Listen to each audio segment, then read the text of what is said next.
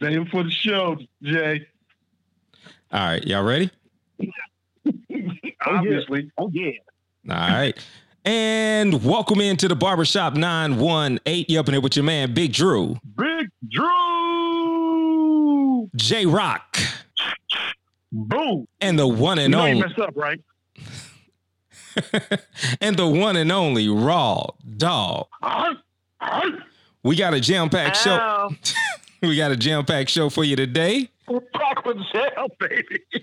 and just a touch of jelly.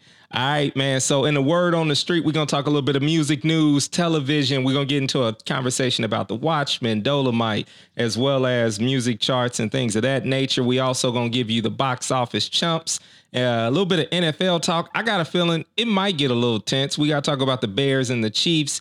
Um, also, man, brother, you wrong. We got a couple of people we want to call out this week. And of course, we are not going to let the day go without a little bit of thunder talk, as well as uh sharing our favorite John Witherspoon moments uh as he passed away uh last night. So we definitely have to talk about this. So you guys ready? Oh, Let's yeah. go.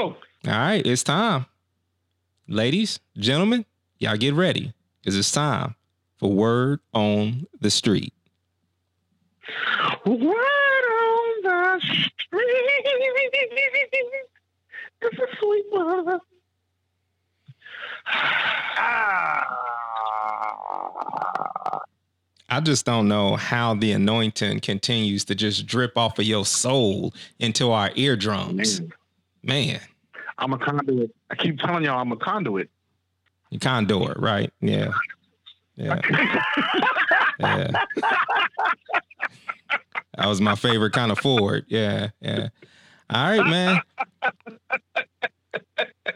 J- Shut up, Drew. J Rock, what you got in that music news, boss? All right, I got a couple things in music news. Uh, the Billboard chart. We got coming in at number ten, Chris Brown, Indigo.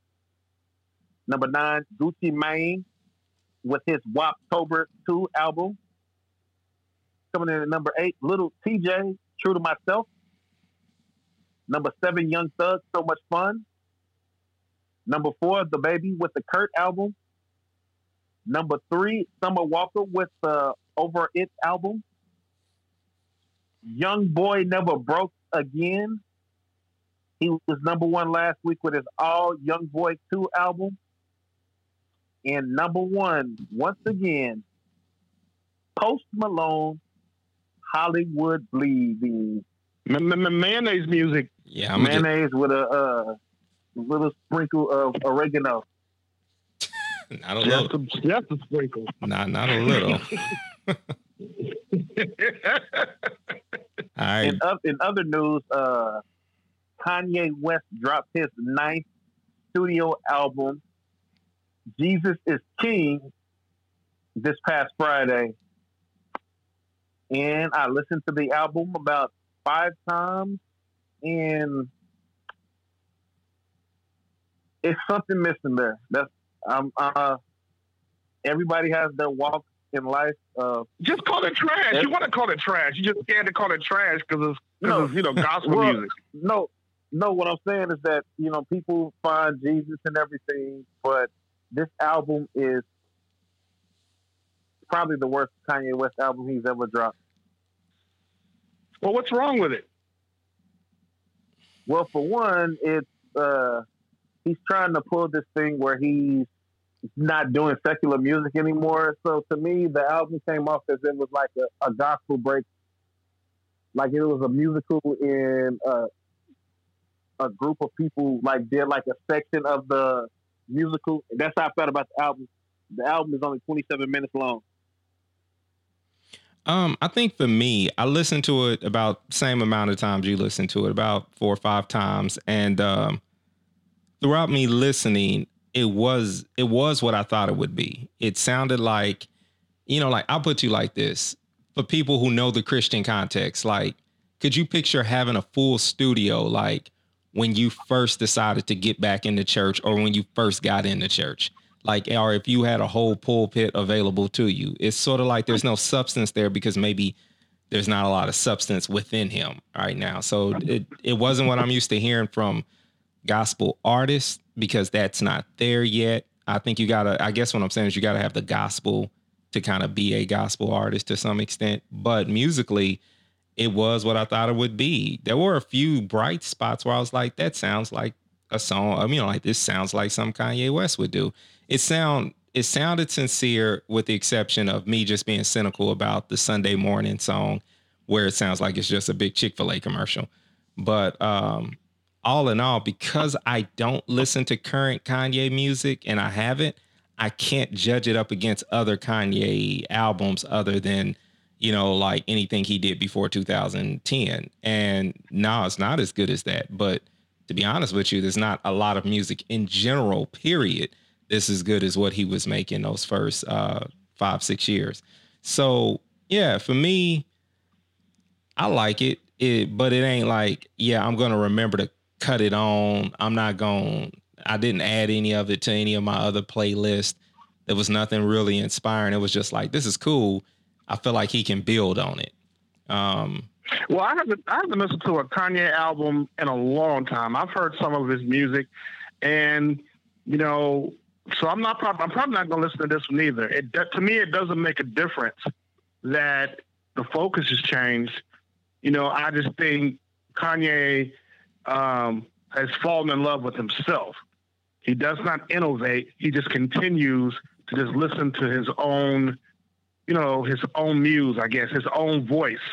You know, when you are when you produce when you're a producer as long as Kanye is, you have to learn to, you know, kind of collaborate every now and then. Just to, you know, open your I don't know, open your horizons a little bit. I just think Kanye is so used to being Kanye. It just there's nothing there's nothing exciting about his music anymore. So I didn't listen to his last two or three albums. Probably won't listen to this one. Um, I'm just gonna stick to the Kanye I know. That was like the first three projects, and a little bit of the 808 and Heartbreaks. And after that, I pretty much you know just shut down on Kanye. Yeah. But hey, man, I'm all for you know a brother trying to better themselves, man. You know, I admire you know him going so public with you know this life change, but that doesn't make that doesn't mean the music is any better.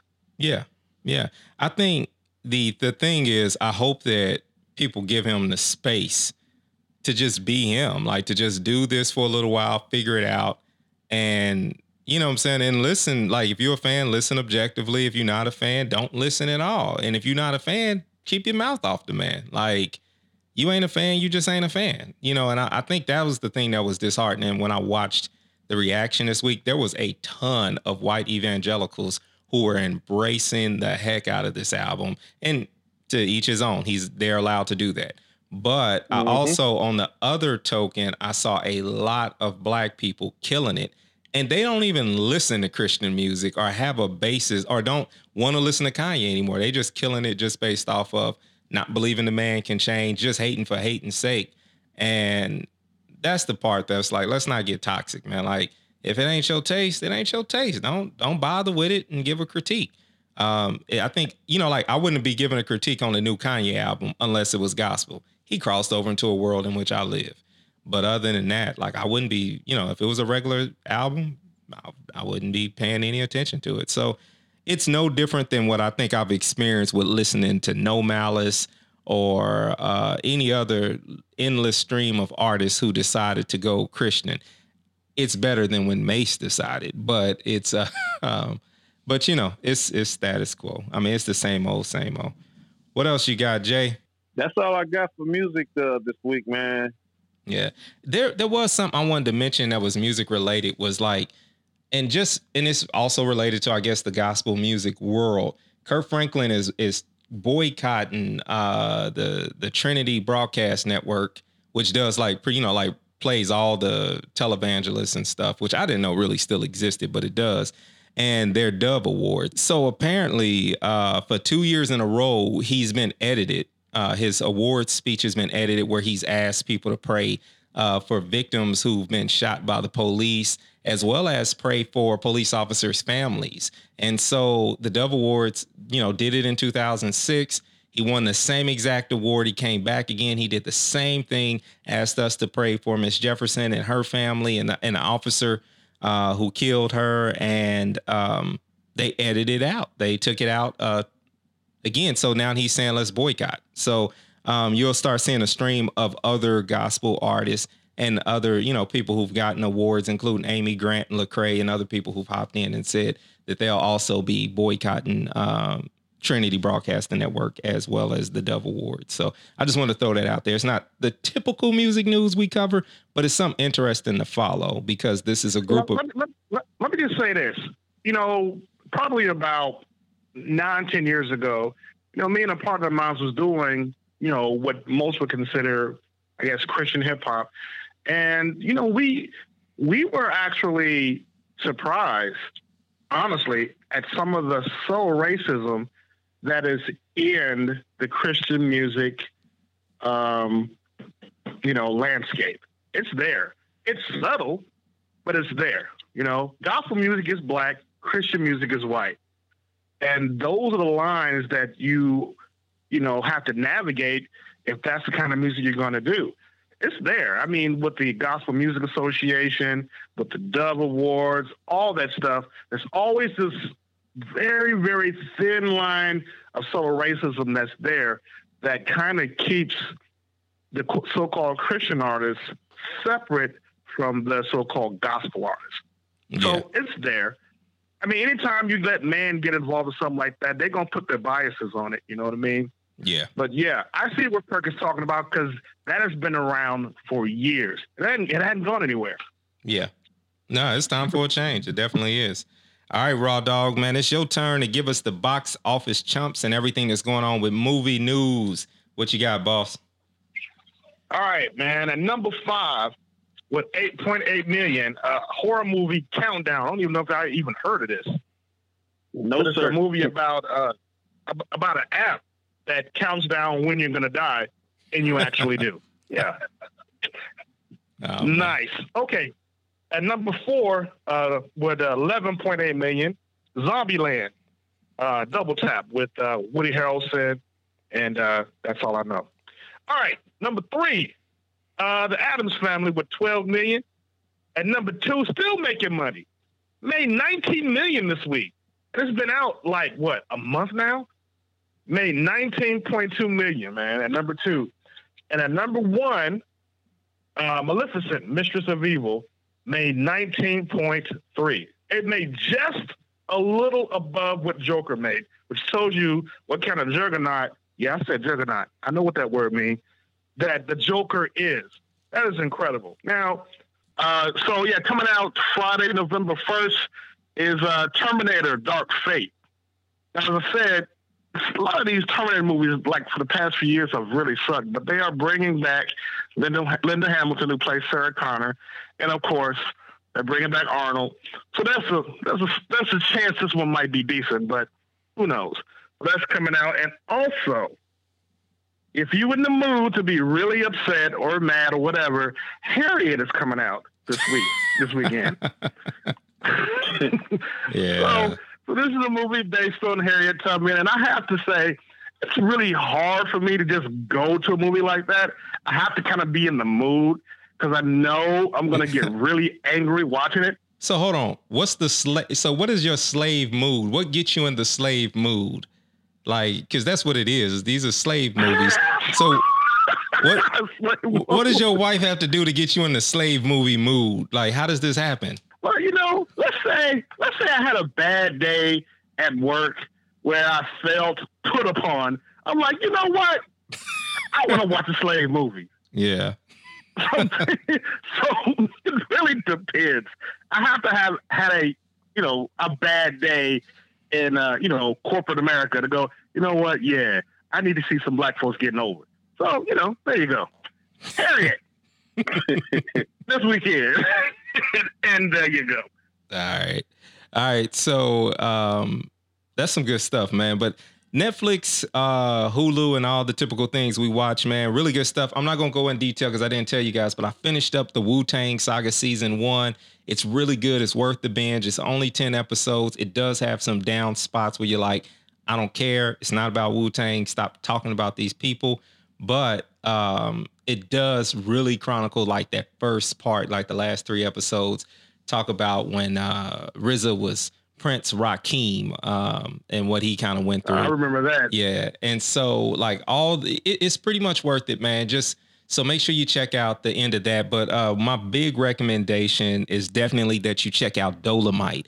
Dolemite is surprisingly an inspirational movie. Like I walked away from it. I almost teared up on one part, man, but it makes you rethink about the man, Rudy Ray Moore, more than anything. Like the movie is about him making Dolemite the movie, but it really explores the hustle of this man and makes you really appreciate Rudy Ray Moore. So I think it's it's Eddie Murphy turned in an excellent performance. It it I ne- I did not feel like I was watching Eddie Murphy. I really felt like this was a character I was invested in, and I wasn't like halfway in, halfway out. Because usually when you watch Eddie Murphy movie, it's kind of like you're watching an Eddie Murphy movie. I felt like I was watching a Dolemite movie. So um, the cast, you know, that they had, the supporting cast, it was it was great because it was a lot of people that you could tell fall under Eddie Murphy as comedians. But yet they still they wasn't just an ah they held their parts as you know as best as they could. You but you so I enjoyed it, man. I, I really loved it. I'm interested, uh, Raw Dog and, and and you too, Jay. Like what you guys thought about if you saw it, but like especially you, Raw Dog, with you being uh, of the knowledge. Like you actually probably went to go see Rudy Ray Moore because you old. Um, I felt that coming. I was gonna let you finish. Yeah. I wasn't gonna be like Kanye. I'm gonna let you finish. no, I uh I've actually seen Dolemite several times. Discovered Dolemite mm, probably when I was uh well actually I was in my twenties when I discovered Dolemite. I didn't know anything about it. I rented the movie and I said, "What in the heck is this?" It was just watching a Dolemite movie is a mind blowing experience. So, man, Eddie did a great job of this movie. And that's because Eddie had an affinity for the man himself, Rudy Ray Moore. He had an affinity for him, so he he really wanted to, you know, play him well, and and he really disappeared into the part, which is what good actors do. Uh, it was well paced. The, the, the cast was incredible. Wesley was hilarious. You know what I mean? Who knew Wesley was that funny? Wesley yeah. was hilarious in this part. Um, and the young lady that played uh, uh, Lady B, I think she was Lady B in the movie, but she was uh, I, I, forget because she she got she had like two names. But the young that was her first movie role. let me tell you, she brought it. She did, you know, and you yeah. could tell that. Yeah, you could yeah tell that Eddie was really pushing for her you, I mean, you could. I mean, they the cast just they really got into the whole let's make a movie vibe because that's they were making a movie about making a movie. Just a great, great, great movie, man. I was I was really impressed. And I had a high expectations and, and they were met, man. Love the movie. Gotta yeah. go see it. Yeah. Dolemite is my name. Yeah. Yeah, uh, check it out this weekend. All right, you okay? So Jay, gotta, you gotta see it, man. Jay, have you seen The Watchmen yet, though, on HBO? Uh, episode one, I recorded it, oh. but I haven't checked it out yet. So we about to spoil it for you because we ain't no good. Okay. Oh, go ahead. Well, well, first of all, let me just let me let me just say this, brother. I on? had my daughter watch watch the first five minutes yes. of Watchmen episode one. I said, "You got to see this," you know, because the way they captured the uh, the the race riot, the Tulsa race riot massacre, was unbelievable. Yeah, is race massacre. Yeah, the Tulsa race uh, massacre. Yeah, it was it was unbelievable. Um, it had never been shown on TV like that, and I didn't know that this was all going to be centered around Tulsa, Tulsa, Oklahoma. That threw me. I'm like, whoa, for real? That's where they're going with this. So uh, to start off with that and go from there, it's it's it's been a it's been a ride just in the two episodes I've seen. Yeah, and I think it's important for people to understand that the Watchmen is a DC comic, but this does not follow the Watchmen storylines. Although it's permissible for Watchmen storylines to change. So we've just, we're really getting introduced to a, a new way of telling the story. So if you've seen the the Watchmen movie or read the comics there, and there's a lot of people in the Comicsgate movement that are very upset. Comicsgate is basically your tea party for comics. Um, they're very upset because it's like, you know, this isn't the original. This isn't what I want it to be. But um, they think it's too woke. Yeah, and so I, I it is a very uh, eye opening. It remind and, and I hate to cross like stories too much into the comic world, but it, there's a current comic out right now written by uh, Dave Walker called Bitter Root, which um, was the gentleman who uh, who's the producer of Black Panther. Um, or the director of Ryan Black Coogler. yeah, Coogler is going to, and his wife is going to be making a Bitter Root project. Uh, and they're to, I don't know who's going to house it, but it's going to be coming out. But it's the same concept of what this Watchmen is kind of about, where um, you've got, you've got people who, you know, who on, is, they're putting race and racism at the center of the storyline. And so um, it's pretty good, man. Regina King, the only thing that I'm gonna say that's kind of like funny to me about this show, and it's not meant to be funny, but when you're not watching the screen, like if you look down at your phone and Regina King is like whooping white supremacists' butt, but it sounds like Riley. And so I kind of like Boondocks. yeah, because she's right. Yeah, because she's the Boondocks character. So it's like, man, like you expect her to say, "Get him, granddad," but it's so. But I don't, you know, Y'all gay. yeah, exactly. but it's it's a lot. Like it, there's, I think they're gonna reveal. You have to be patient. It's in typical comic story form. You got to be patient. There are people I see or hitting the internet that are like, "Yo, you know, like why are there squids falling from the sky? Um, why is this? hap- What's going on with this?" It's one of those things where you're gonna have to be really, really patient and kind of just look out for the the clues and other things to kind of just be able to say, okay, this is what's up with it. Like because you're not to be able to follow everything. You just got to wait for them to reveal certain things. So Jay, that's us kind of giving a rundown of the Watchmen without us talking details. After you get caught up, we're gonna talk details. All right. All right. It's worth the watch, man, especially if you because I mean we the barbershop 918. If we don't talk about a show that's based out of the 918, what we doing? You know? Brother, That's something true. is wrong. That's true. Yeah. Although in the show I couldn't help but notice that a phone number given was a 539 number, and I was like, that's that's not okay. It's not okay. they need to say 918. that's that weird area It weird code. for- for our area. It just What's weird is they're filming- seven they're- years ago. That, yeah, they're filming this in Atlanta. So they're trying to make Atlanta look like Tulsa. That's interesting. Yeah. No, I mean, you know, and everything's filmed in Atlanta now. You know what I'm saying? So it, it's, yeah. ain't nothing you can do about it. I mean, at least uh, hopefully they come get some exterior shots, but I really, when you, when it boils down to it, it's just really, it's nothing much. I think Tulsa could add to, to it without throwing off the storyline a little bit because things, nothing's the same. So, um, but yeah, The Watchmen, man, definitely make sure you check that out. Um, it's a lot of, it's a lot of good stuff going on on television and uh and other things, man. But we're gonna go ahead and shift. Um, oh, real quick, man.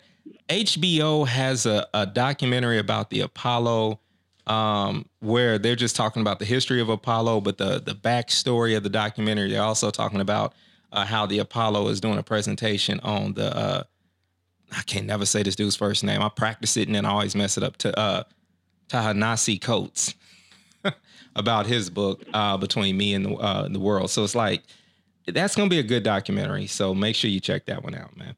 Um, right now it's one of our favorite times, man. Y'all ready to move on from word on the street? Let's do it. All Let's right. do it. J Rock, it's time for us to talk a little bit of NFL. I oh, can. Oh yeah, What about so the Cowboys had a bye week, right? yeah. We won this week. First place in the NFC East. Well, didn't the Eagles win? So aren't they inching a little bit closer to taking the division? They still trash. We still number one in the East. Oh, okay. I, I just wanted to see mm. would you be objective about that, and I, you are. And, and, he, and he wasn't. He wasn't whatsoever. No, well, I wouldn't No, say that. but what, no. When the Eagles played the Cowboys, what happened? The Cowboys dominated the Eagles from the, the start of the game to the end of the game. Yeah, it was a So dominate. it's domin- close to nothing. so at the end of the day, Cowboys still at the front at the front of the pack.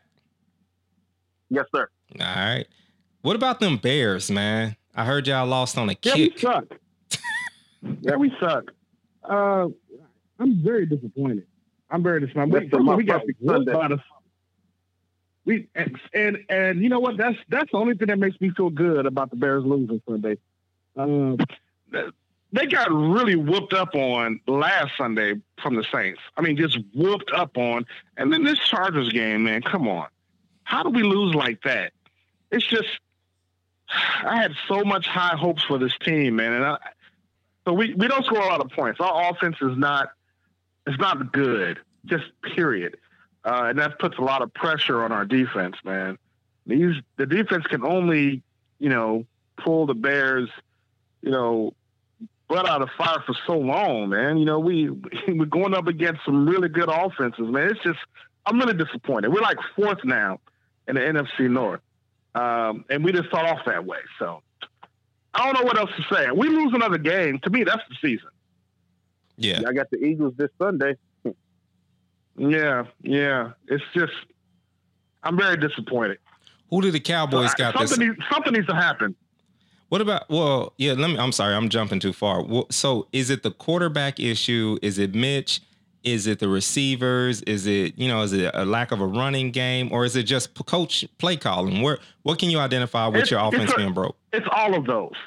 All of them. All the things you mentioned, that's what's wrong with the offense. It's the play calling, it's the quarterback, it's it's everything. It's just a very anemic offense, man. Uh, we play scared, we play very conservative, and I, I, I don't know what the fix is because there's so many. I mean, it's like if you there's so many leaky holes. Which one do you plug up? Yeah, yeah. I mean, I can see that.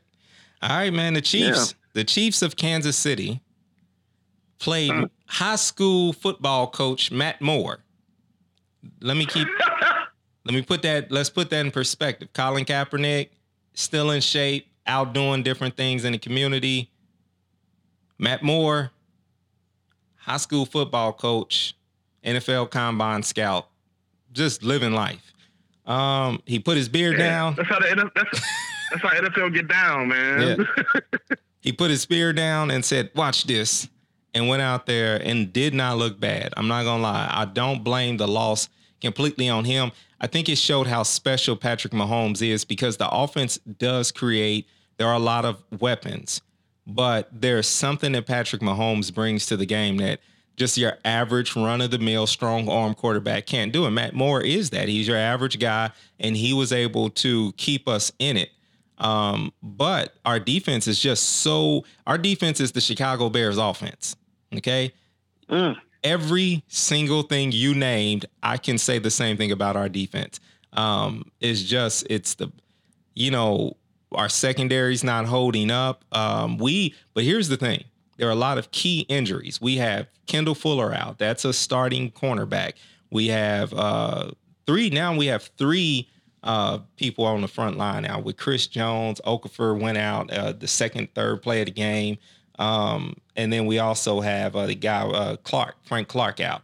So having so many key pieces on the defense out, um, it was just, it was one of those things where I didn't expect our defense to play top notch. I think the only bright spot for the Kansas City Chiefs that I saw was that if, or I see in this mess is if these players come back and they're not banged up and they come back and they really are recovered, the second half of the season will be good for us. Um, if we can come back healthy, people are over injuries, we limp into a bye, we'll be able to come back healthy and and really run uh, a not so tough end of the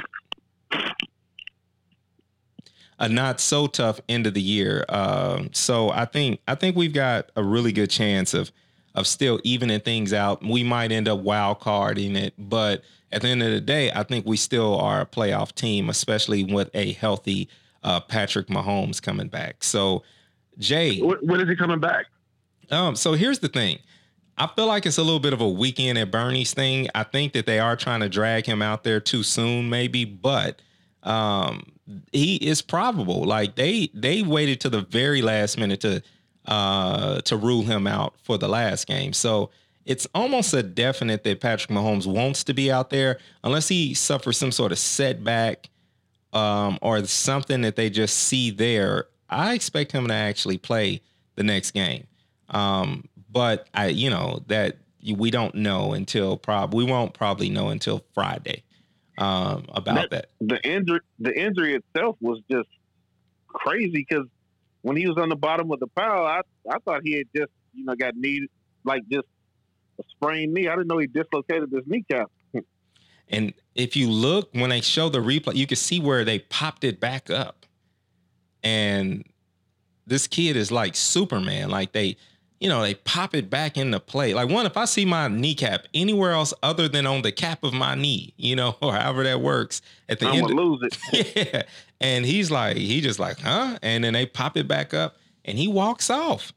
Like I think if he would, if they would have let him get back in that game, he would have. Um, so we'll see, man. Like we'll, but yeah, it, it, it's it's weird, man. It was a very freakish it was a very freakish play. I did not expect that to happen. Um, I was expecting it to be the ankle. The good thing is the ankle's now healed a little bit more. If the kneecap is really not bother bothersome, then you're talking. You know, we actually got a chance to get him a little bit more healthy than than we know. I, I wouldn't even be mad if the Chiefs take that loss and set him because we, we can be competitive. So I think if they set him down another week, I wouldn't be mad at it just to make sure that he's healthy because he is an MVP. Um, so you got to do that, man. What about the Dallas Cowboys, man? Who are they playing next week? Uh, the Cowboys are on Monday Night Football. They playing the New York Giants, which will probably be the last easy game for them for the season. Because the Cowboys, they have a tough stretch at the end of the season. They still have to play the Rams. New England, Minnesota, Chicago, Philadelphia again, uh, in Buffalo, in your Redskins to end the season. Yeah, that's not a tough schedule, but yeah, I guess if you're a Cowboys fan, you might look at it that way. But I'm, I do not Sometimes I say I don't even know what I was saying, man. I'm just messing with you, Jay. Um, with the exception of the Redskins, that is that is a there's some intimidating games on there. And then because the Redskins is a divisional game, you know, knowing the Cowboys, because it's divisional, because I can say that about the Chiefs and the Broncos, you know what I'm saying? You fool around and lose a game like that. Um, you never know. You never know. Hey, let me ask y'all an NFL related question. Who's the best quarterback in the league right now this year? Is it is it uh Aaron Rodgers? Isn't Aaron Rodgers over Aaron Rodgers? Now, so you don't think what Tom, you don't think Tom Brady, you think because Tom Brady's played like powder puff, you know, football teams that maybe he's not that, or do you think he's playing special? Tom, Tom hasn't been tested yet. Tom hasn't been tested yet. Yeah. You know, the, the Patriots have pretty much crushed every team they played, but they haven't really played anyone yet. I you think know, that's going to really. Yeah, they've got the top. I don't they got the Texans this week. I think so. Deshaun Ravens, Ravens, Ravens. It's the Ravens. Yeah. So uh, I knew they had one of the young black quarterbacks, um, and he's playing. He's still playing pretty decent. So that Ravens defense may test Tom Brady. We may see the first loss. We may. We may. So I don't know. I just want to ask y'all that question because a lot of people been debating who's the best quarterback right now, and people throw Deshaun Watson out there, Russell Wilson. Um, they feel like Patrick Mahomes, if healthy, could have been could be. And I even hear some people because of QBR um, say that Dak Prescott has to be entered into the conversation. But hands down, everyone's saying we're seeing an MVP uh, performance right now out of um, out of our man up in Green Bay, and yeah, he looked special. He's yeah, he's playing with uh, wide receivers off the streets right now, and that's the reason why I say he's the best quarterback and he pretty much, you know, the Kansas City game, that fourth quarter, you where your team couldn't get out the field, he just kept running the right plays to keep the keep the drives going. Yeah, yeah, yeah. That that that that's pretty much what that was. Makes his other players look good. You know what I mean? That's that uh that Jordan factor right there. Yeah. Um. All right, man. Well, that's NFL news. Let's let's switch back real quick. Uh, before we finish talking up sports, let's switch back to like a more serious kind of not serious, but let's switch back into entertainment. John Witherspoon uh, passed away. Now, John Witherspoon's been around, oh man, since the '70s. Um, you know, like as far as visible visible on television and doing different things, but has been doing stand up since the uh, late '60s, from my understanding, from what I was reading. Um, this man's been around for a minute, and we know him, and it, it's almost like you feel like you lost an uncle. And so we want to celebrate some of the top moments of John Witherspoon's career. Um, not the top five, but just top moments, man. So, what are you guys? Uh, some of you guys' favorite moments? Oh man, it's got to be. Uh... go ahead, Rob, go, ahead, go, ahead, Jay. Go ahead, Jay. okay, uh, the first Friday. I think he was he was integral in that the success of that movie. I mean, a lot of folks want to point to Chris Tucker, and obviously Chris Tucker was important to the original Friday. But if you don't have John Witherspoon in there, come on, man, would would it would it even be the same movie? So you got to say his performance in Friday. Uh, he he introduced himself to a whole nother set, a whole other generation that didn't even know who he was. You know. Yeah, definitely. I think um, I didn't know who he was. In all honesty, um, period, until Friday. Yeah. Right. Right. And of course, him playing uh, Granddad on Boondocks introduced him to an even younger generation. Would you say, Jay? Yeah, because you know most people didn't know about him, and so with the Boondocks, for the people who have followed him from the comics and everything, they knew that voice right away, and he just kind of like just opened it, opened him up to a new, a new audience. But I say my first memory of him is Hollywood Shuffle. oh yeah, oh, that's right. Yeah. Jones. Yeah, that's a good okay. one. Winky Dinky Dog. And and so you know what's funny is I really when I think about it, I, I have to take that back. Before Friday, I knew him as the dad on Boomerang. And right. yeah, you gotta you, you gotta coordinate, daddy. yeah, man, I, like that was and, and who was the lady who played his wife in the movie? She played oh man, Myra like from house uh, party. Martin. Yep, I don't remember. I don't know the actor's name, but she always played his wife. Yeah. So I think uh Willie, what you doing? House party. I'm calling the police. yeah, house party. Yeah, I think that that's uh that was one of my favorite ones, man. But you know, when he was pops on uh on the Wayans Brothers show, um, when he did the song uh "When My Love Goes Bang Bang Bang," that was hilarious. that always stuck with me. But when he used to t- he used to take that white belt off and beat the boys with it. yeah. Don't make me take my belt off. yeah, and it rest in peace, Mr. Witherspoon. And you know what? It wasn't on a James Avery level, but it, it rivals the James Avery scene with Fresh Prince, where he tells Craig to put the gun down. Like that, you know, like when or when he walks in and he's like, you know, he's saying, Well, you think you're a man with that gun? That, that was a serious little scene there for a second. So he showed he showed he had some acting chops that are different than uh, you know I'm saying, than what he had shown you before. Live, you live to see another day.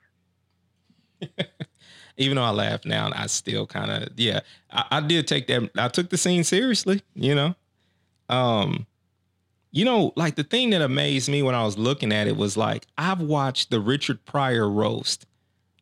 I watched it two or three different times, and it was like the last episode of the Richard Pryor show where they did a roast of Richard Pryor, and he was the first guy right. that got up. And I I always forget that Spoon is John Witherspoon.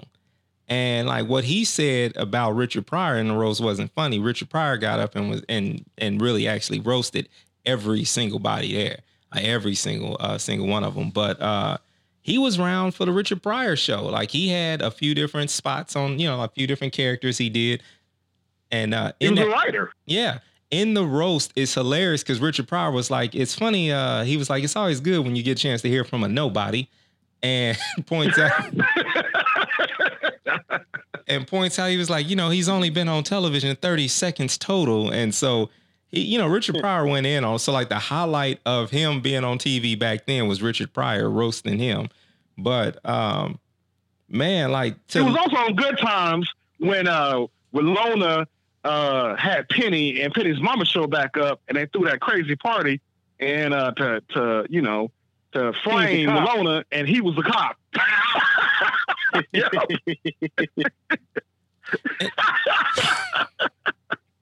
he was on Martin too, He wasn't he? was. He- yeah, yeah, Yeah, he was on Martin, wasn't he? Uncle Uncle What did he play on Martin? Uncle He was Uncle Junior. Junior uh, the on uh, Thanksgiving episode, I believe. yeah, he was he was the crazy army vet. Yeah. So man, it, he he's been he did a lot of stuff that we know behind the scenes as well as in front, and he encouraged or inspired a lot of people. Still out there doing stand up this year, man. Like I remember, it was just this year. I think it was earlier this year. He had a stroke when he was in Kansas City, and then turned around and was back on the road like six or seven days later. So like this dude was Wow. was still pushing and still going. And the thing like I saw on Twitter uh last night that kind of got me was like his son tweeted out that, you know, yeah, my dad died. I don't know how to feel about it right now, but that was my best friend. We always roasted each other every time we saw each other. And it's just like you could see the closeness of that relationship. And so to know that he was a good father is a good thing because a lot of comedians, a lot of people, they may put their career before their child. And it's evidence that he didn't do that. Like that he was a good, strong black man that took care of his. So I definitely appreciate his body of work and who he was um, to his son and to his family and everything I, for what we know, you know? Yeah, let's get one big get to D for my man Spoon. That, Bang, bang, bang, bang, bang. that was on point. Both of y'all was on point on that. Both of y'all sounded just like him, actually. All right, man. We're to definitely miss him. Um, it's time for us to talk about, let's shift back to sports. Because this is what we do, man. We like to just talk about whatever comes up in the barbershop 918. And basketball is our favorite sport to talk about, man. We got a lot going on in NBA. Before we get into Thunder Talk, just want to mention uh, just a couple of things. You got uh, LeBron and the Lakers looking like they might do something this year. Um, they're three and one, I believe that's what it is. They really actually haven't left LA technically this year because they lost to the Clippers. Really, what I would say at home, but um, they're looking good down in LA. There's a few, like I don't know, it's only four games, five games in, into the season. I've watched a little bit.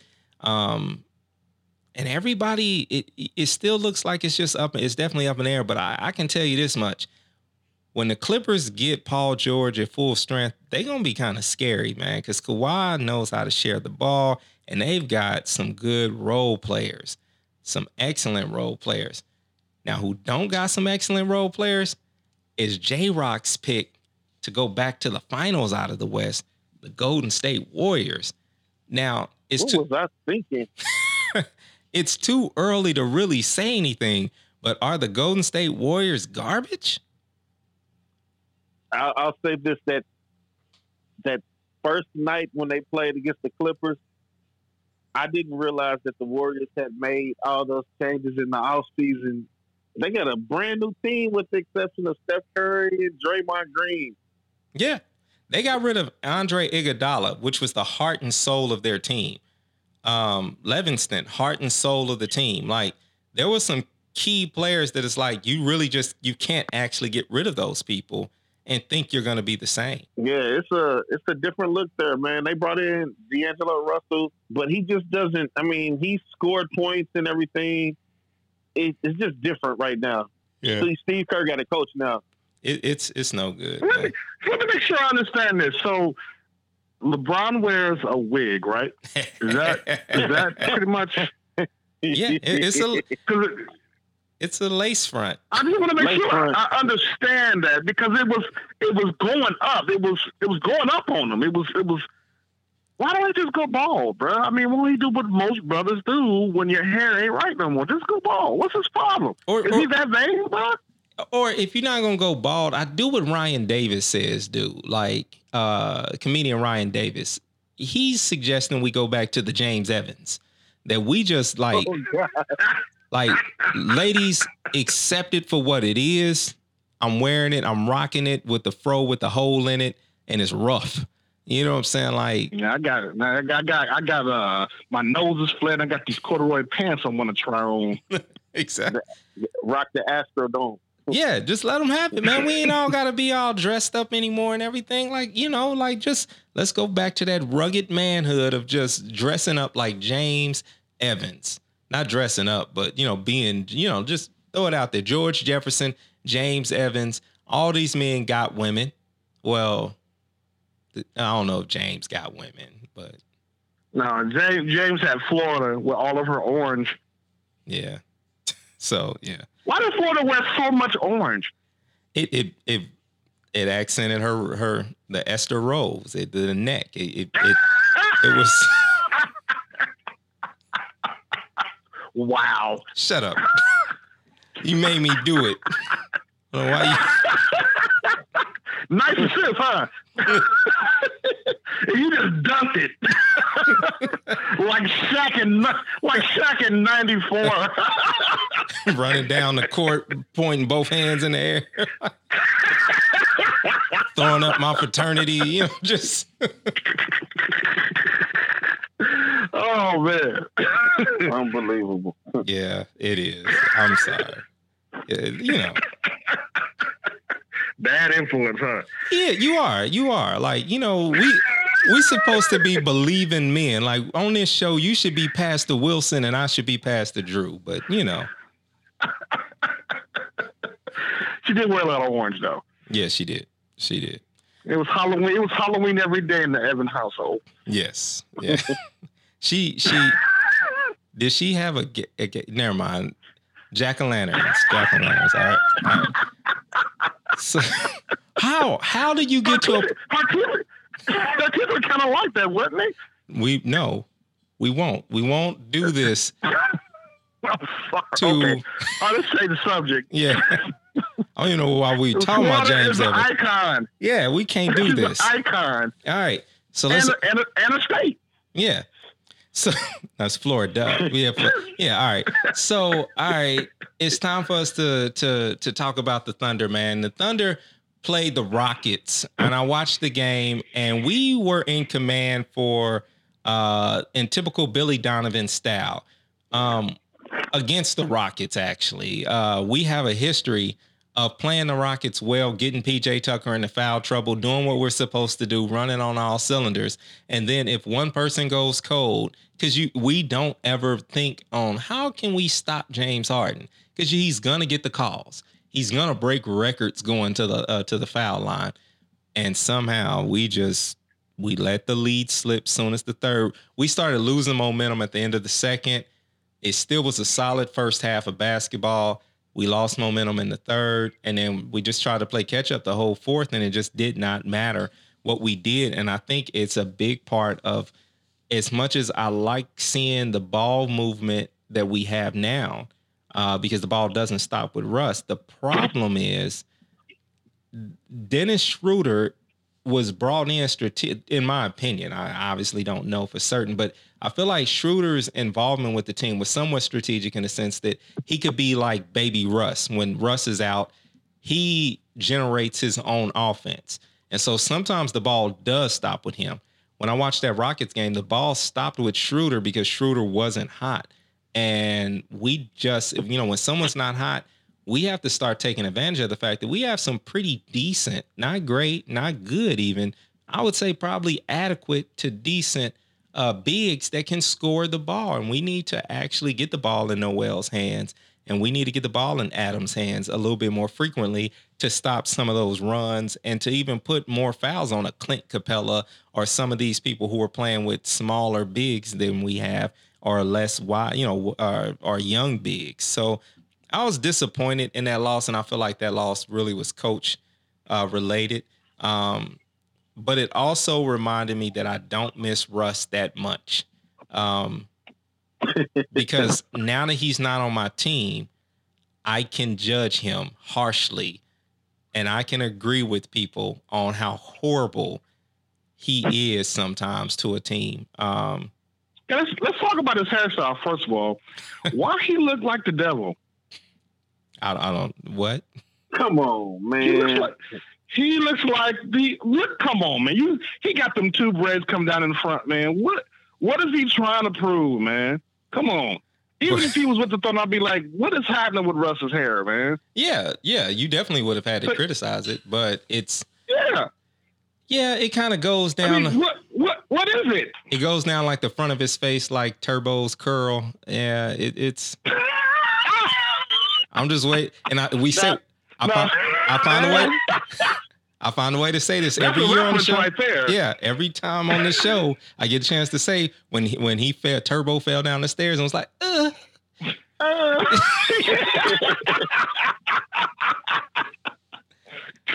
hey man, don't you know I sat down and watched a whole documentary about Turbo? How? Who made that? Did he make that himself? It had to be. It looked like the Starring me, iPhone, directed bro. by me. he shot that on his iPhone. Man, I sat and watched that whole documentary and all like I cannot believe I'm I cannot believe I'm wasting time watching this. there, it's on Prime Video. It's called the something something the Boogaloo Shrimp. That was his name, right? It's oh, a whole man. documentary about Turbo. Oh, that's crazy. That's funny. That's crazy that If you got time to lose, then you should look at you should watch the Boogaloo Shrimp documentary on Prime, Amazon Prime. Or not. Uh, we got named it. Yo, that's the name of this show, the Boogaloo Shrimp, Shrimp episode, man. Like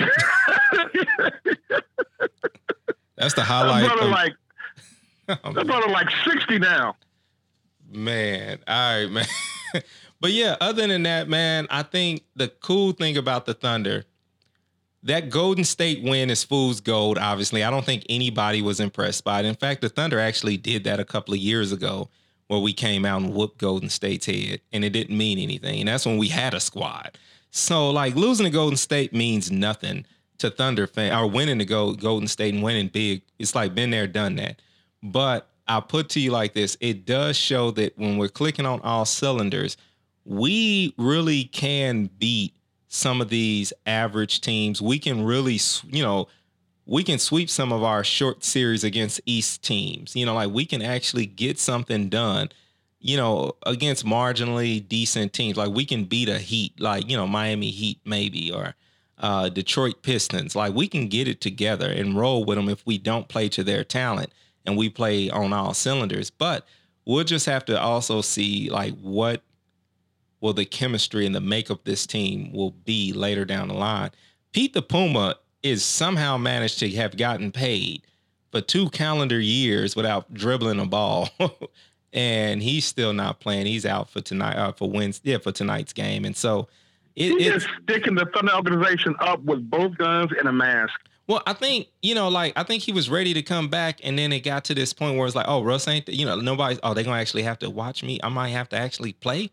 Like, you know, it's so, uh, you know, I, I, would fake it too. Hey, no, man, his knee still sore. Um, he went from having on a full jumpsuit, like a full like uniform and everything, like he was gonna come in, to now he just back in the turtleneck. He it seemed like he wear a blazer and a turtleneck on the sideline all the time. I don't think he actually does, but it just seemed like he do. Um, with sneakers. yeah, with sne- yeah. So man, it, it's it's I don't know. That's all I got to say about the Thunder, man. Like it ain't as bad as it seemed, but it ain't as good as it seemed too. I don't know how that makes sense, but if you watch the Thunder, you know what I'm talking about. They they're mm. gonna compete every night as long as Chris Paul is healthy. I'll take for example that uh, the first game against Utah. Think back to whenever Russ was playing, and it would be situations where it's five seconds left on the shot shot clock, and Russ throwing up a three pointer and kicking his leg out. Chris Paul is either going to drive and try to get a basket, or he's going to drive and kick it out to one of the three point shooters. And Yeah. so our offense is flowing a little bit better. It's just that we don't have the star power, so it's almost like the team chemistry is going to have to play better. Steven Adams is going to have to become play better. He's not playing in tonight's game. He's dealing with an injury. But we need a healthy Steven Adams in order for our front line to be successful this year. Yeah, and I think that's something we're gonna have to get used to seeing too. Uh, a player like Steven Adams, who's always known for going really hard, is probably gonna have more uh, uh, what's it called, risk management time. You know, he's because he's a commodity now. Like he's on that mark trade market, and he's probably gonna try to stay as healthy and show himself to be, you know, someone that can can be attractive to a contender. So I would see, I I probably look forward to seeing him protect himself more frequently, as well as Chris Paul. I expect to see them, you know, have these small little bang up injuries and miss a game here, miss a game there. And so um, I, I think that's the thing I feel good about some of the young the young talent because I feel like their heart is in it.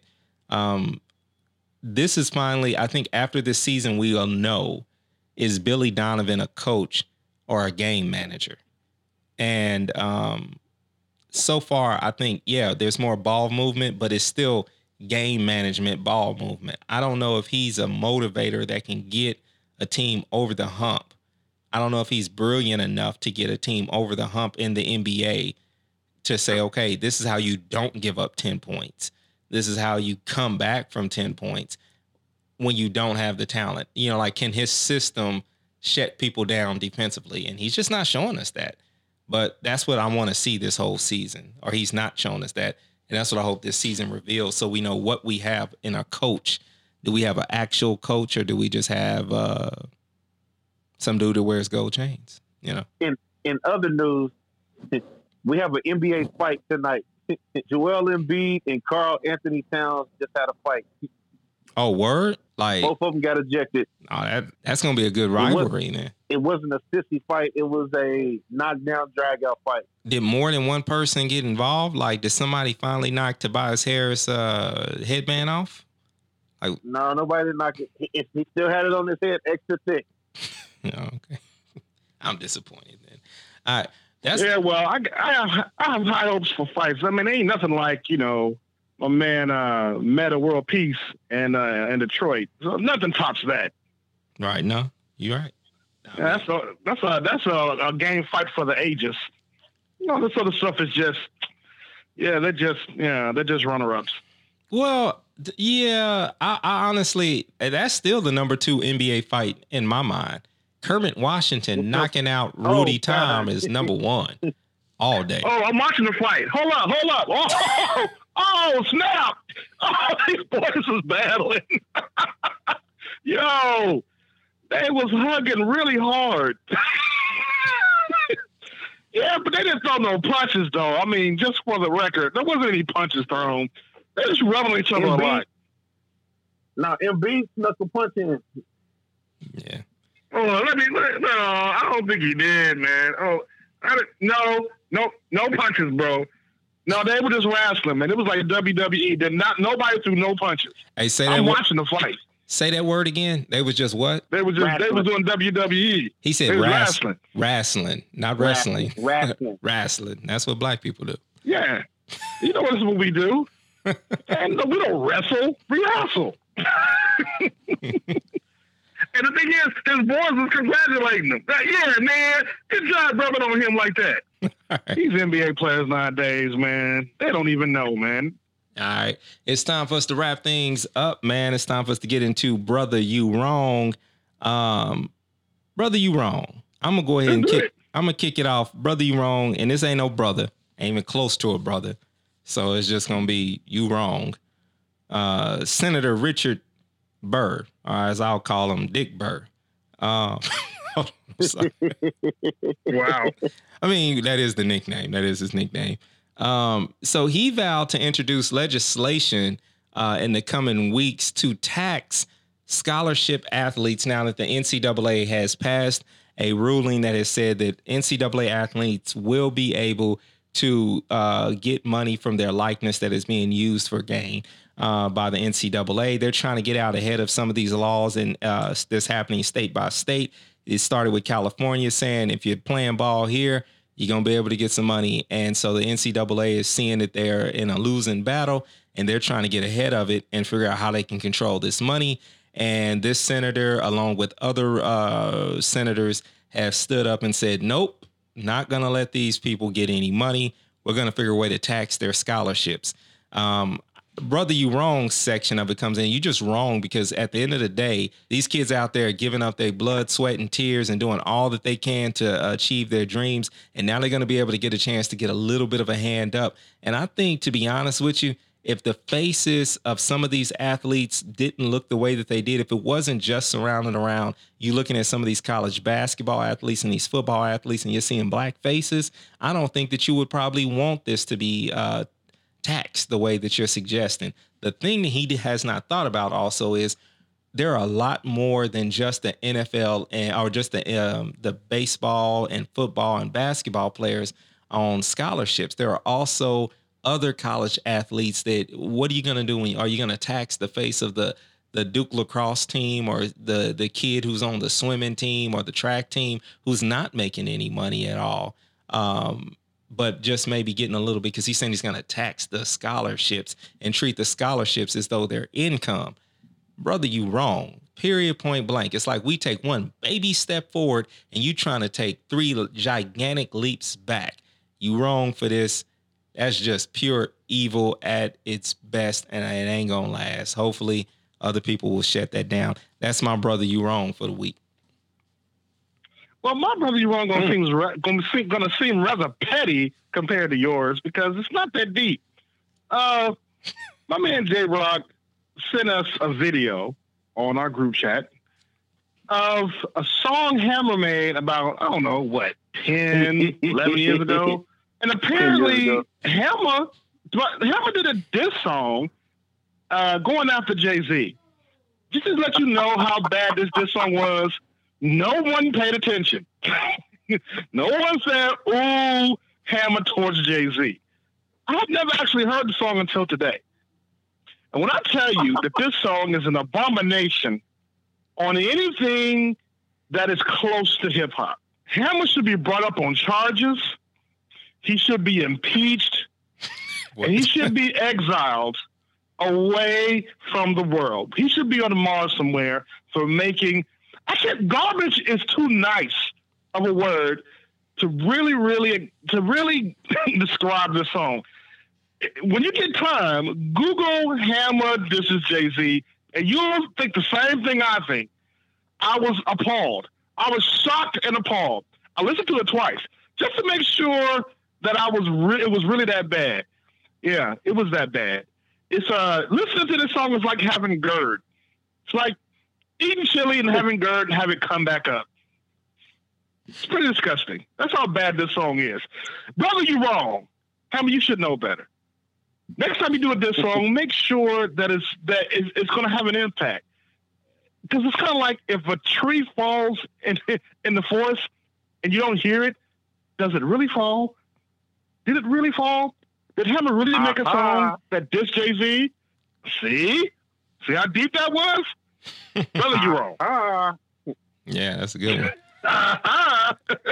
I don't know this brother's name, but an honorable mention on Brother You Wrong is this pastor that's gone viral for uh uh basically oh, Pastor Wilson. Not Pastor Wilson. Not Pastor Wilson. not Pastor Wilson. Not Pastor Wilson. no, no. Oh, no. We I purposely put that pause in there because I was like watching them say Pastor Wilson with they nasty. no, no, I'm talking about.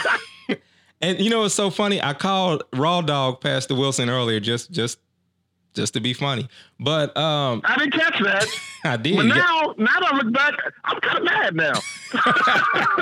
but now I'm talking about the I'm talking about the other pastor who stands up in front of the church at the funeral and says there's a bunch of sexy women in here. Brother, you wrong. It's a funeral. and, and you talking about all these women in here sexy, and you even talked about the dead woman as last time you saw her, she was sexy. Brother, you wrong. Come on. He act like he, he act like this, is- he, this is a comedy club or something. Yeah. Hey, give it up for all the sexy women. That's literally what it sounded like, man. So, brother, you wrong for that. Whoever you are. That'll that'll get him on my side. Yeah. He gotta be a he gotta be a deacon at Pastor Wilson's church. Or the, who's the cussing pastor?